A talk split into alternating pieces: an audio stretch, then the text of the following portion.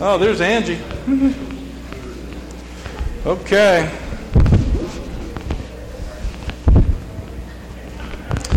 Thank you for being here. Thank you for finding a life group today. Uh, you got a lot of choices there in the back of the bulletin.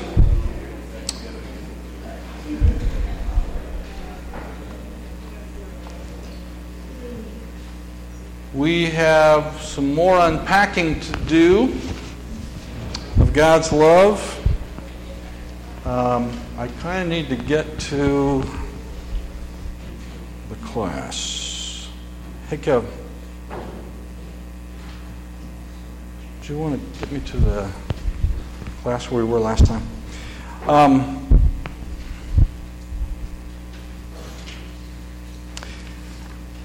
we recently were singing a song with Kevin. Uh, I think it was Kevin, one of these new songs, praise and harmony songs, and it's called In Need.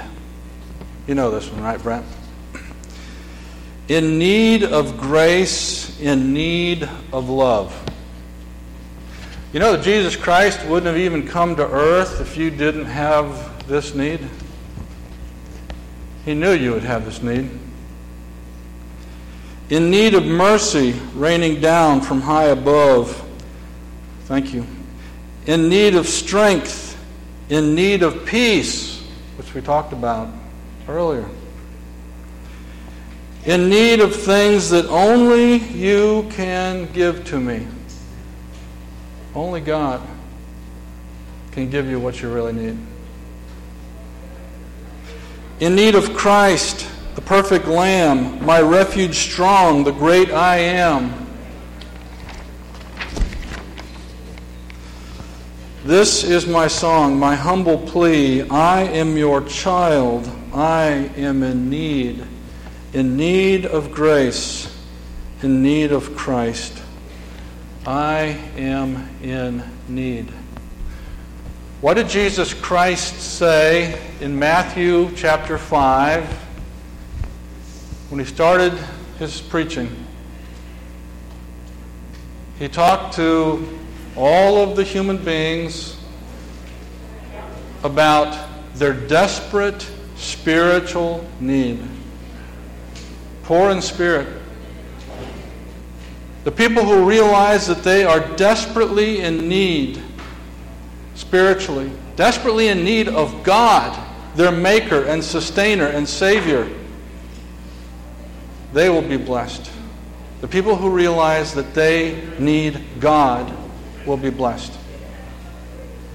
That's the way it works. That's the way Jesus Christ started his ministry by identifying that you have a need. You know how sometimes you and I almost pretend like we don't really have needs?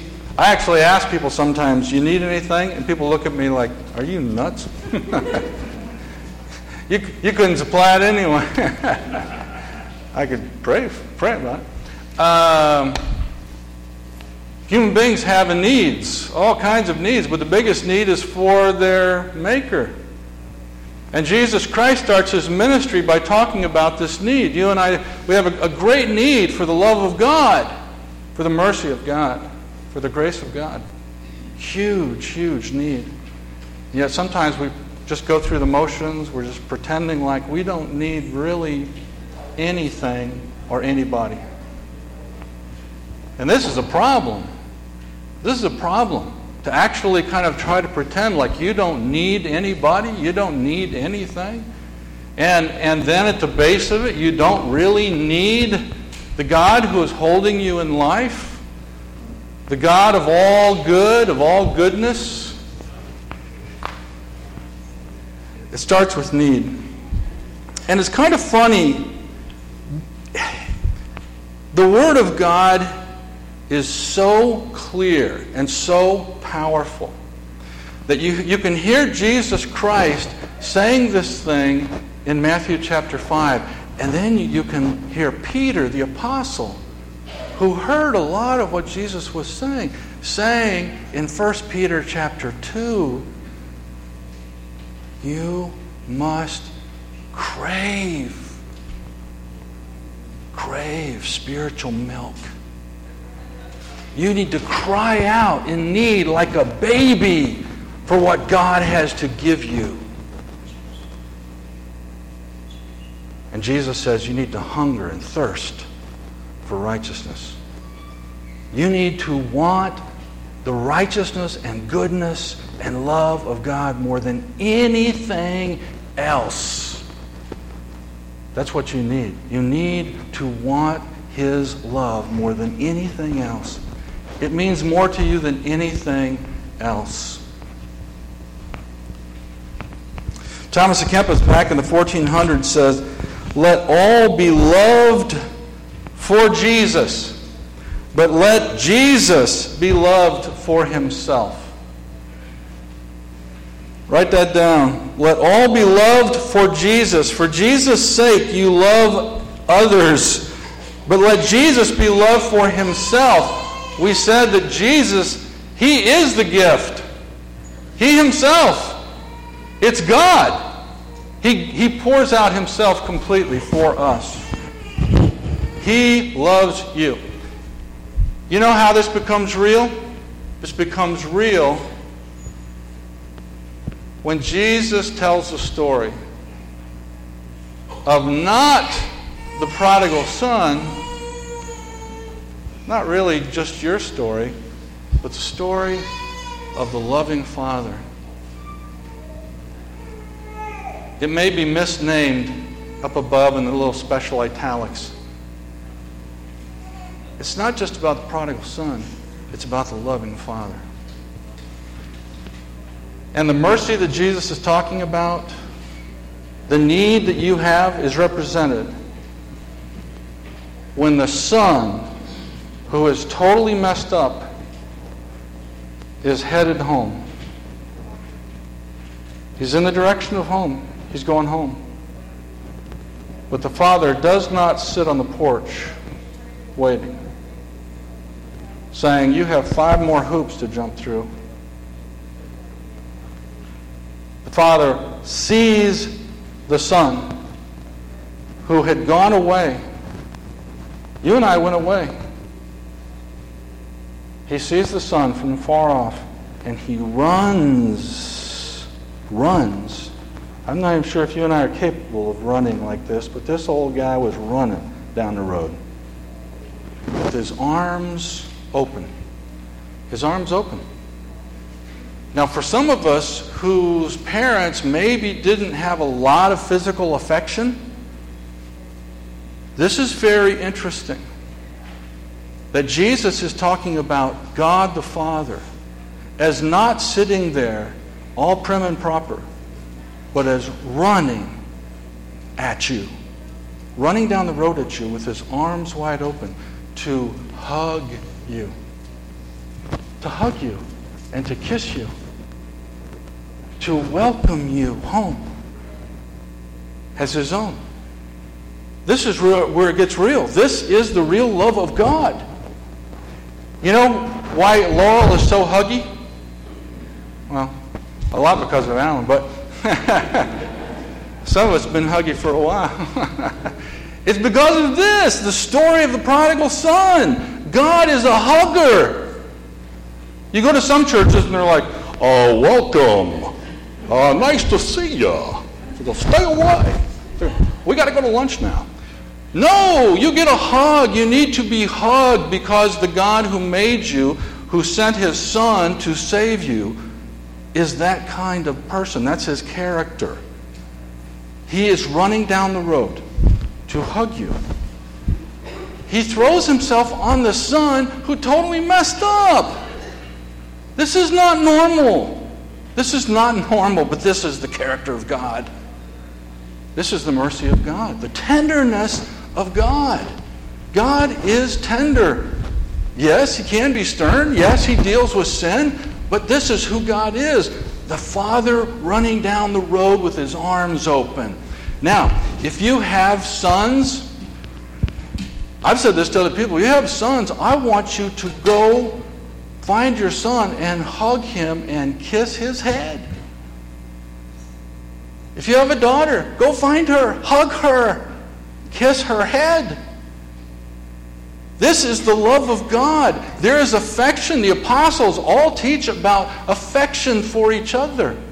It actually shows up in some way, it's demonstrable, it's demonstrated.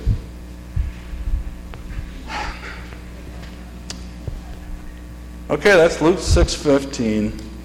Let me read you a couple things. Ezekiel 36:26. Okay, this is where we're going.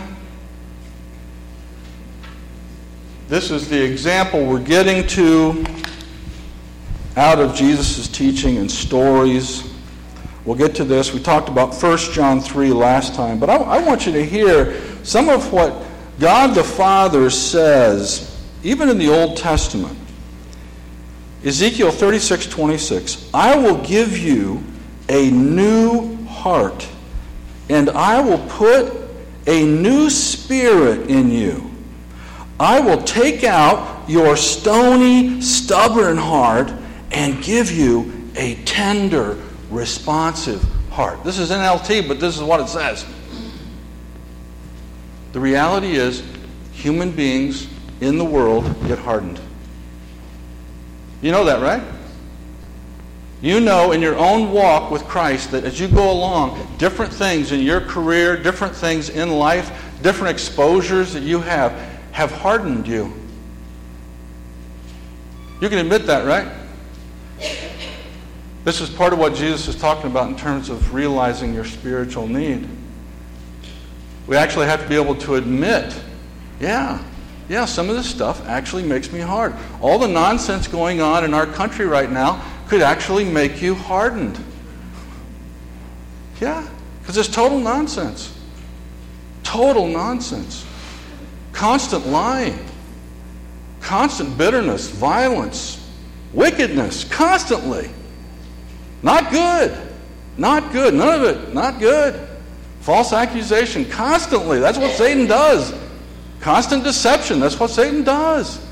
Trying to get people all divided up, stirred up. That's what Satan does. You can get hardened in the world very fast.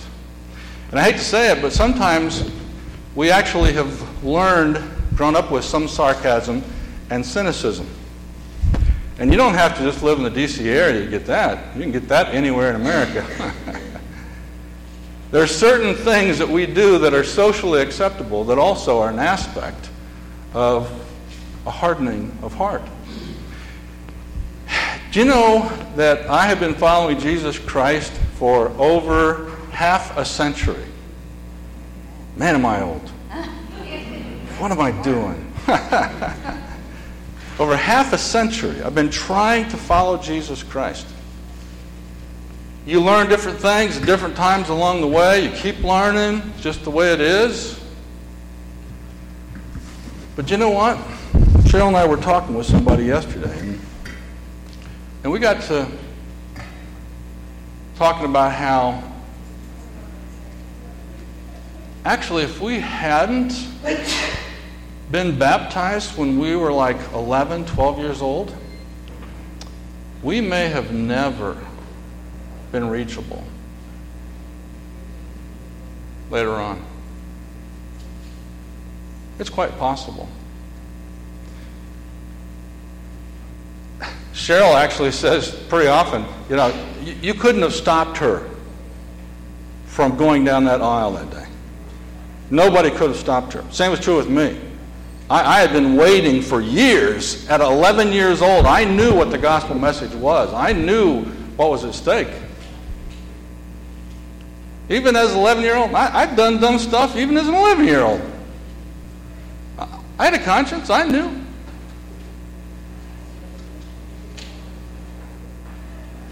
But you know what happens?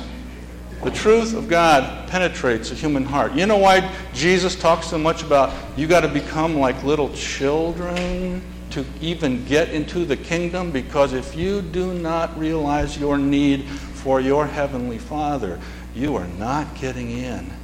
If you are not touched by His tender mercy and love in some way in your heart, so that it's not stony anymore, can't even get into the kingdom of God. You have to have a soft spot somewhere where, where God's message can penetrate. The Holy Spirit can convict you in some way, and your heart can be responsive to the message so that God can change your heart from stony to warm flesh. That's what it says in the original. A soft heart, a soft heart, responsive to Him, listening to Him. Sometimes little kids will surprise you and they'll actually listen to you. Sometimes little kids pretend like they're not listening to you, but they actually heard what you said. oh, sorry. We're kind of like that sometimes. We actually know. We're listening to God. We know what He says. And then every once in a while, you stop all of your busyness. You stop all of the nonsense. You calm yourself down. And the truth of God registers again. And you realize, man, the father that was running down that road, he was running down the road to me. Because I need him to. I need him to. I couldn't even crawl back to the house. I couldn't crawl back to the house. He has to meet me out on the road. He has to welcome me and help me the rest of the way. But the prodigal son was so aware of his need in every way. He was so destitute in every way.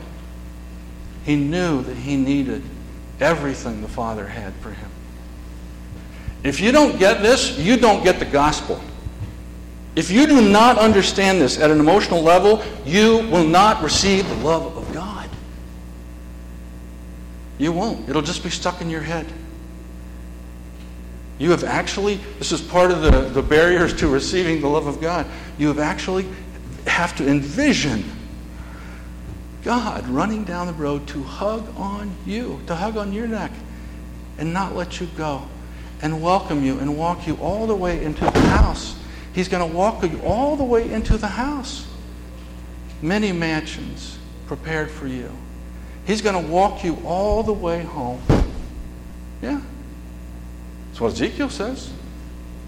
Another spot talking about he's going to shepherd us, he's going to take us all the way through. And he sends Jesus to bring us about to be our example. In Luke 178, write these scriptures down. Ezekiel 36, 26, Luke 178.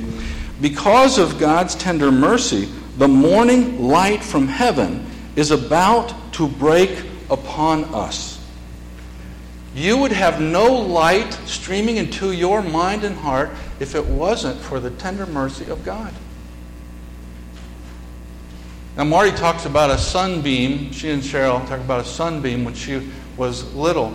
When the Son of God, when the sunshine of God, when the light of God shines into your life, when you hear the truth and you know it's the truth, when you hear the story of God hugging you and welcoming you, when you hear that, you know the tender mercy of God is exactly what I need. Because the world is a harsh place.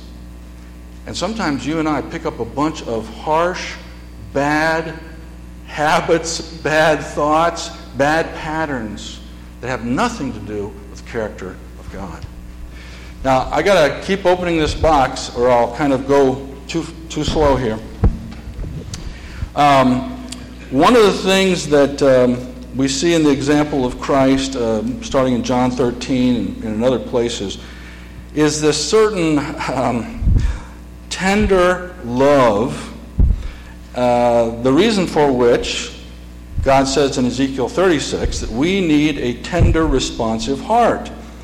And this is why Jesus, when different people uh, who didn't have very good reputations came up to him and they did something that was tender hearted in serving him or reaching out to him. And some of the people around him, his handlers, didn't like it. But he recognized this person has some tenderness of heart to do this for me, to recognize who I am and what's going on. and he stopped and he reached out to them. This tells you something in terms of his example and what you and I should be doing and why we should want this responsive heart so badly. Ephesians 4:32 says, "Be kind to each other. Be kind to each other. Tender-hearted, forgiving one another, just as God through Christ has forgiven you." This is not just a memory verse. This is part of the gift that God is trying to give to us. He's being kind to us. He's being tender hearted and merciful to us. Why? He forgave you. Why?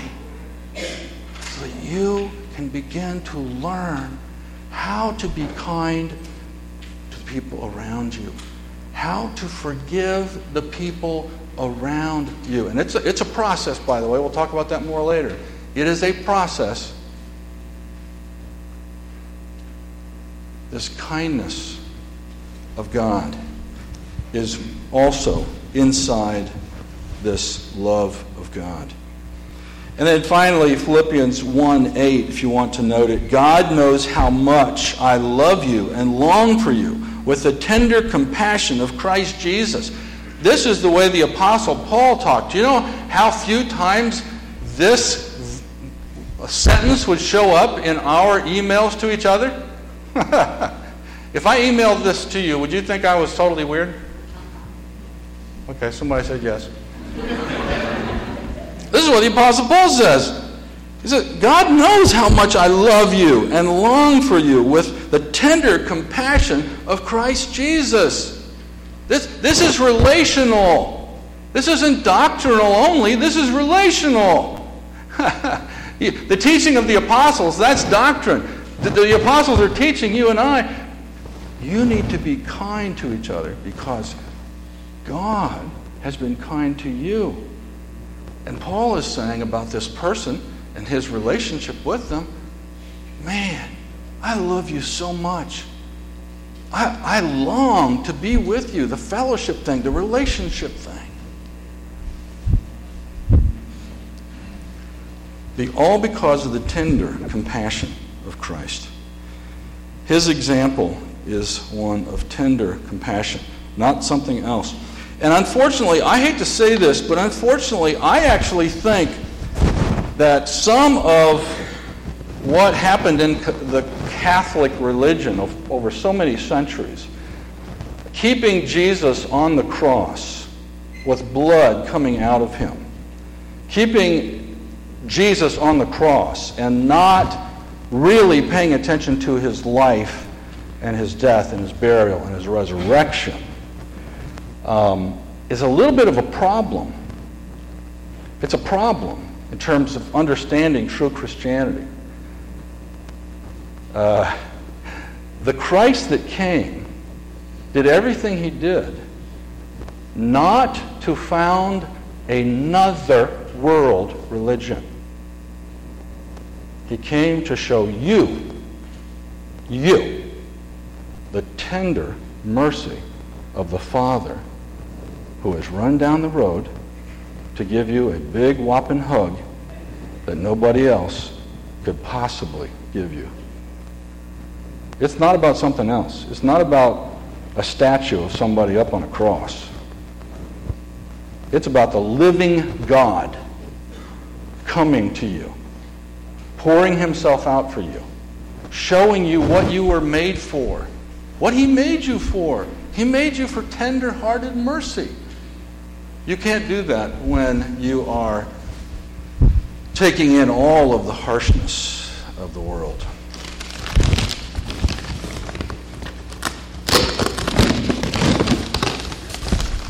You know what I'm saying, right?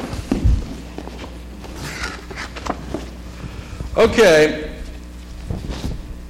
Well, last time we made our way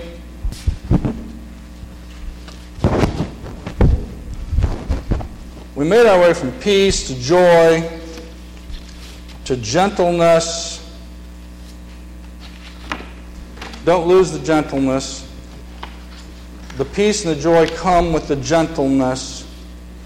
And this last time, from the gentleness, we talked about the tenderness, and I just read you some more passages of Scripture about the, the tenderness of God. And uh, the tenderness of God is talked about all through the Bible. All through the Bible.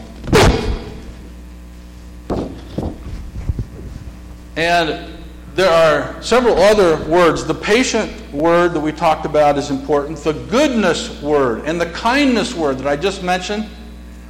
All of these words, the words for these words in, in Greek have an overlapping meaning, and they have to do with the merciful character of God.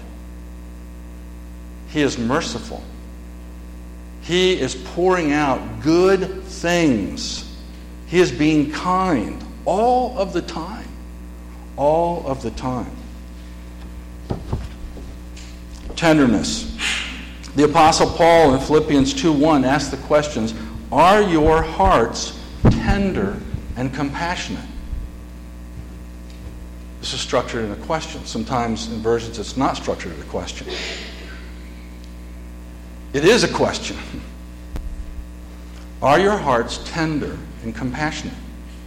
Because the Spirit of God, if He is residing in you, like Jesus said was going to happen in John 14, if He is residing in you, you will become a more tender hearted, gentle person. You will. You will. Some of the harshness that maybe your parents or somebody else had towards you will start to go away.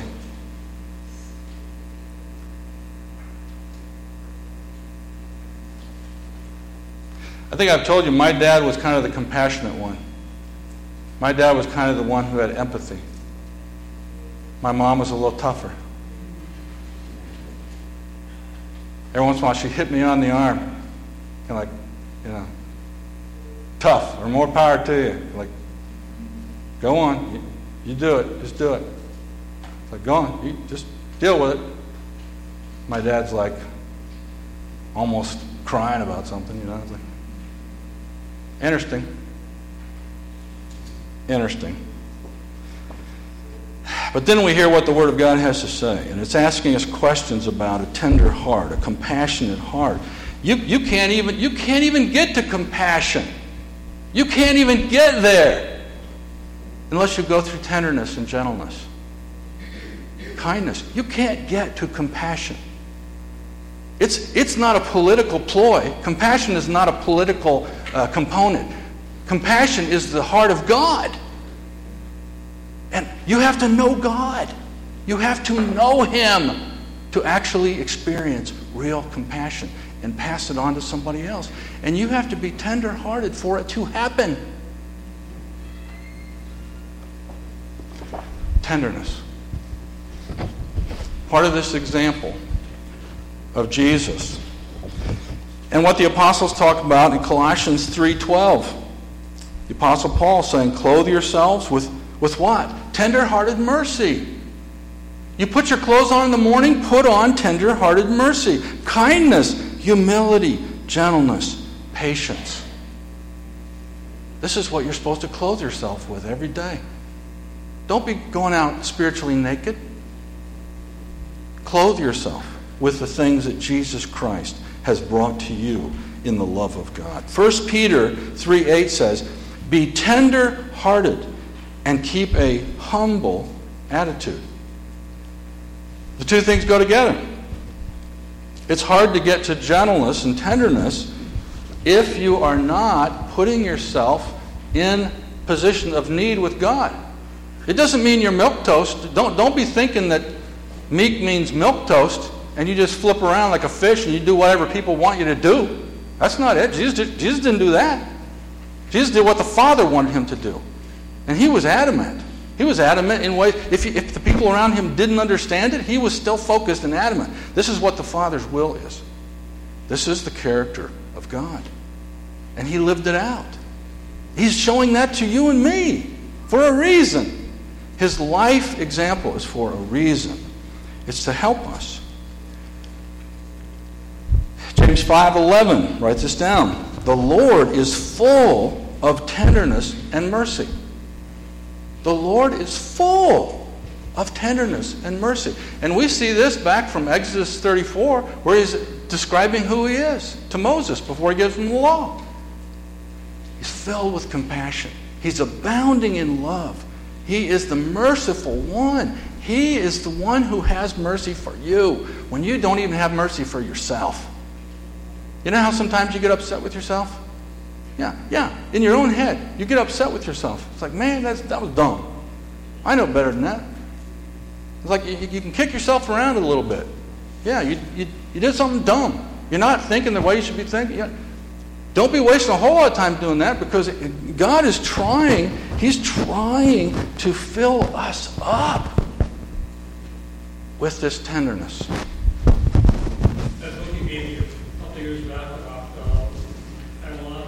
Oh, yeah. He spends one chapter on uh, admonishing uh, the receiver of the letter, whoever it was, about being so hard on yourself. He says, that's just another aspect of pride.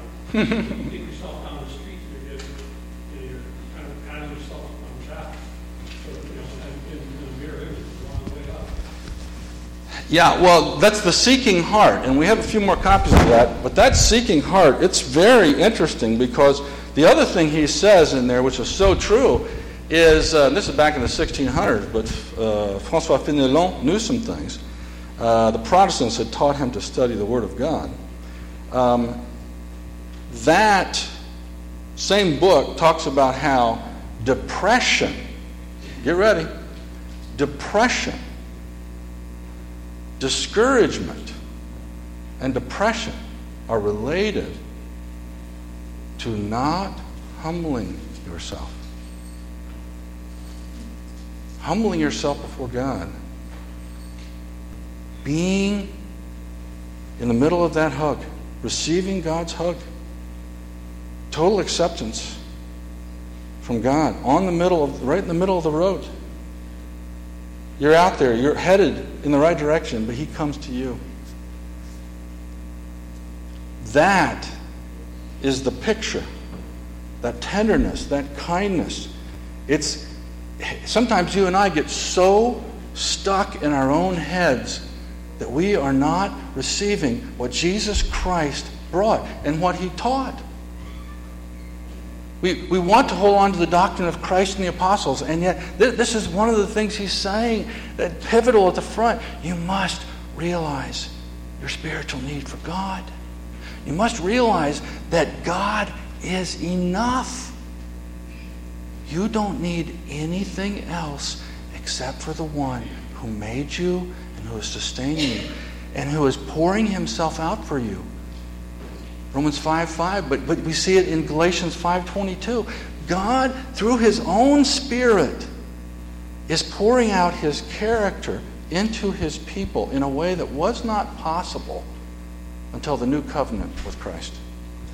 He can pour his character out into you, a direct import into your heart and mind via his Holy Spirit who resides in you because you took the step of faith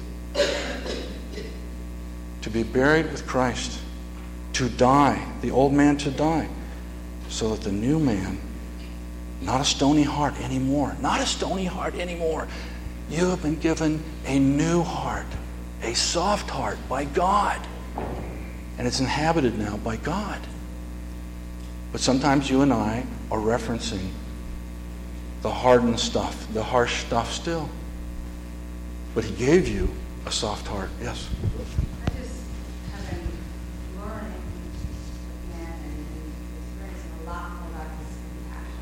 I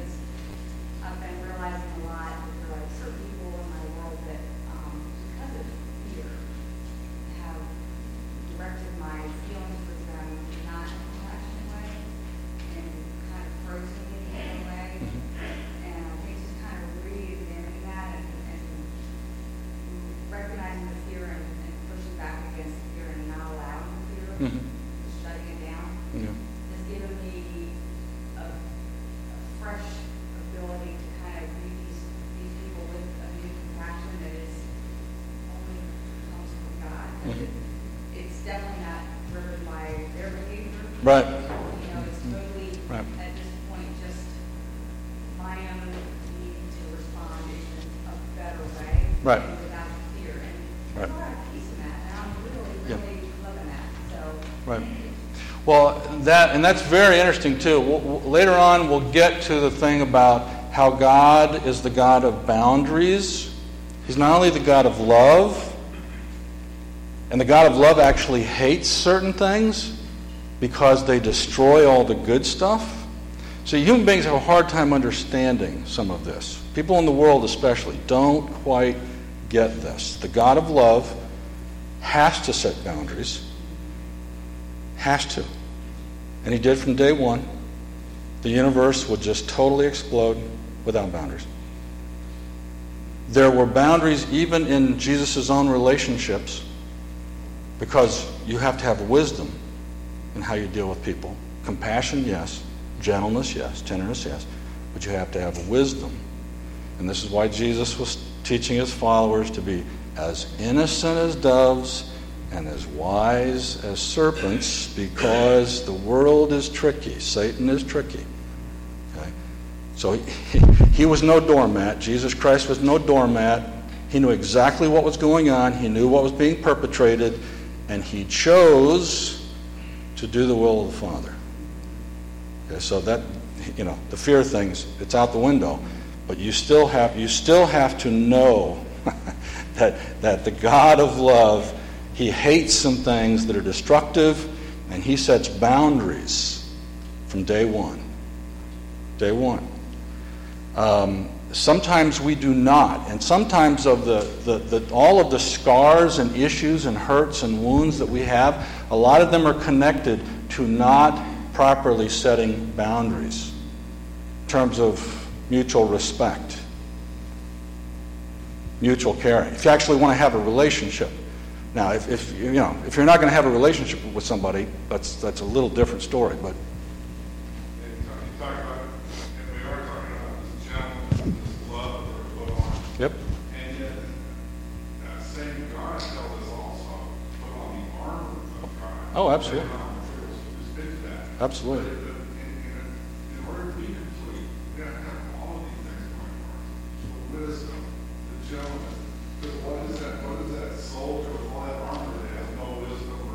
Right, right. Absolutely, yeah. No, that's that's that's a beautiful point. No, absolutely. Uh, and this this is part of the thing. You know, sometimes you could think about it. Okay, I got to put all this gear on, but the reality is God's just trying to equip you. He's trying to equip you for this life, so that you're really ready for eternal life. He's he's trying to equip you. And he gives you all these different things. But if you read Ephesians chapter 1, you know right away that there are, there are tons of blessings, tons of spiritual blessings available to you, to you in Christ Jesus. And you haven't even touched the surface. You have not scratched the surface. I guarantee you, you have not scratched the surface of God's blessings that are being talked about in Ephesians chapter 1. Well, Yes, brother.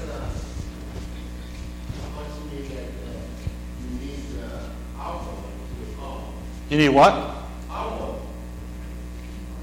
Armor. Okay. Yes.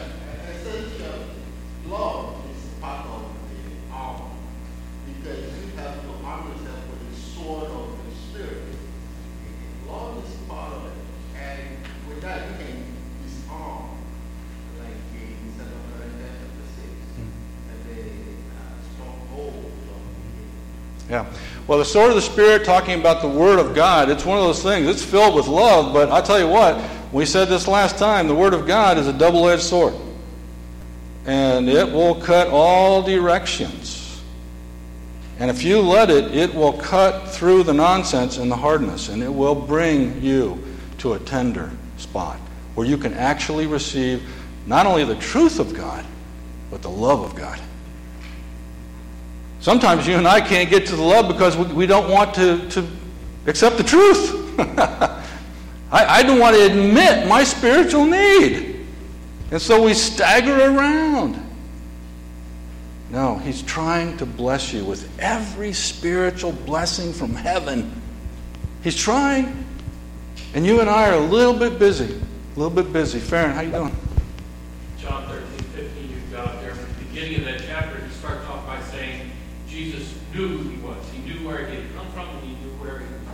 Yes. And so he was able to serve in that particular way. He was able to accept the one who wasn't morally clean because he knew who he was. Yes.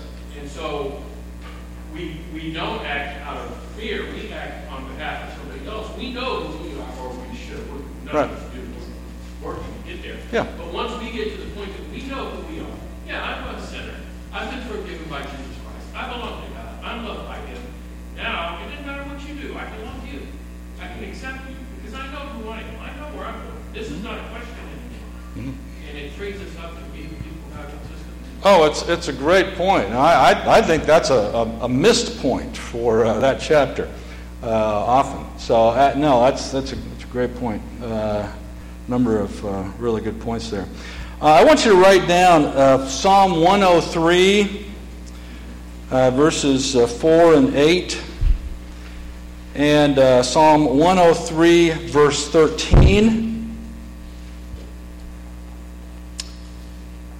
and Psalm 119, 77.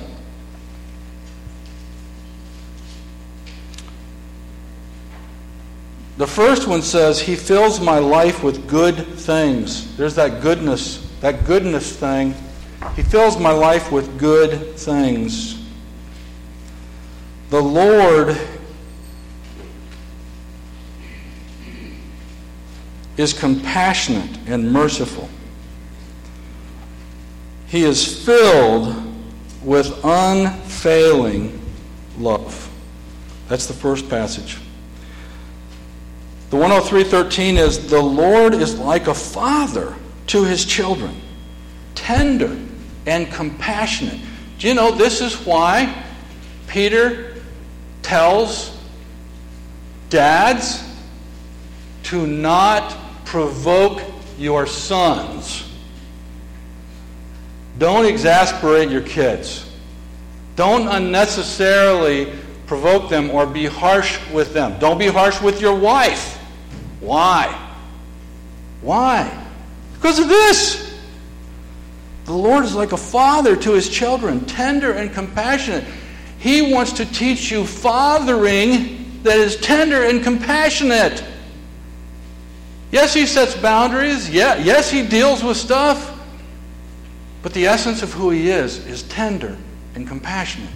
And he operates with you like a, like a father. Do you know this is part of the reason why we mess up as parents sometimes? And I don't want to give you a hard time because parenting is crazy. But some, sometimes it's because we forget that we are God's child. He is parenting us. He is trying to actively parent us. That's the way he views us. We are his children. Why does Jesus say you have to become like little children? Because he is the Father and we are the children. We are his people. He views us as his children. We actually have to listen to him. All this stuff being said to kids, you know, like Peter's talking, to, you know, the kids need to do what the parents are saying, you know, obey your parents because it's good, it's a good thing. If you and I paid attention to God our Father, listened to Him, obeyed Him, honored Him, all would be well. And we would become more tender, compassionate human beings. Because that's what the Word of God says He is. He fathers this way, He parents this way. So, okay, let me just pull out a couple of things here. We, we have some other things coming up.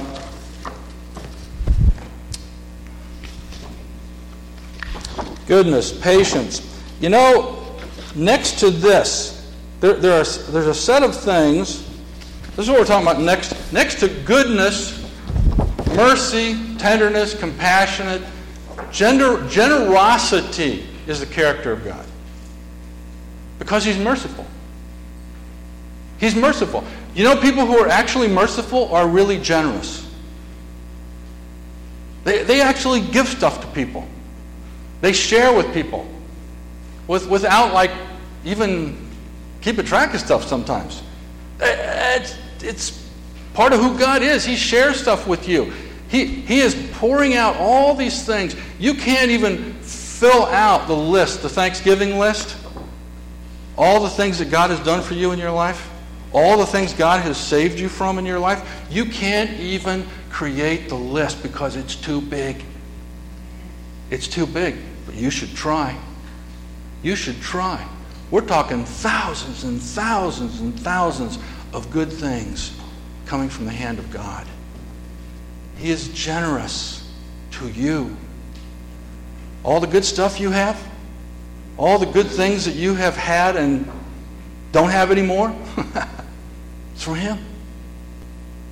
Everything was from Him. Everything. If there is any kindness in your soul, if there is any tenderness in your soul, as a new creation, Paul says, what counts as a new creation? Why?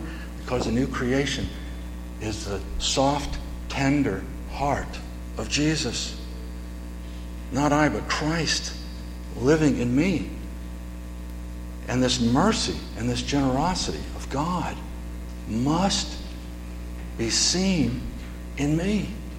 It has to come through. Just like the forgiveness of God has to come through. Jesus is very explicit.